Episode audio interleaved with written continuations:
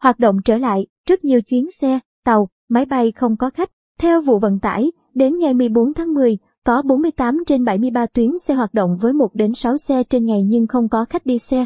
Trong khi đó, nhiều chuyến tàu và máy bay cũng tương tự. Vụ vận tải Bộ Giao thông Vận tải thông tin, đến ngày 14 tháng 10 có 36 sở giao thông vận tải báo cáo về việc triển khai chạy xe khách liên tỉnh.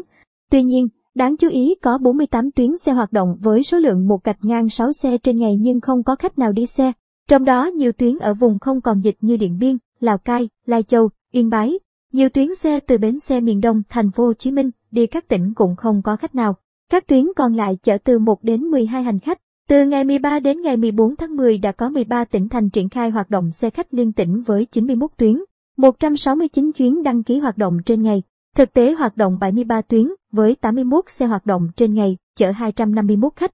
Trong đó tuyến có nhiều khách nhất là bến xe Yên Bái Thái Nguyên với 7 xe chở 48 hành khách. Tuyến nhiều khách thứ hai là bến xe miền Đông phía Nam với bến xe Buôn Ma Thuột với chuyến chở 24 khách. Có hai tuyến Tuyên Quang Thái Nguyên và tuyến Quỳ Hợp, Nghệ An, Đà Nẵng chở được 20 khách. Không chỉ xe khách hoạt động không có khách mà nhiều chuyến bay cũng phải hủy do không có khách. Theo thống kê của vụ vận tải, ngày 14 tháng 10 các hãng hàng không đã khai thác 12 chuyến bay khứ hồi với 1.843 khách giữa các địa phương. Đáng chú ý, từ ngày 10 đến ngày 14 tháng 10, sau 4 ngày khai thác trở lại các đường bay nội địa vẫn xảy ra tình trạng mỗi ngày có đến chục chuyến bay phải hủy vì không có khách, nhu cầu khách ít.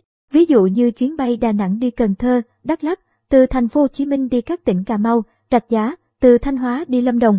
Tuy nhiên, nhiều chuyến bay khác rất đông khách, thậm chí cháy vé như chuyến bay thẳng Hà Nội Điện Biên hay như nhiều chuyến bay Hà Nội Thành phố Hồ Chí Minh. Trong khi đó, chuyến tàu hỏa SE56 và SE78 dự kiến hoạt động ngày 19 và ngày 20 tháng 10 đến nay vẫn chưa bán được vé nào.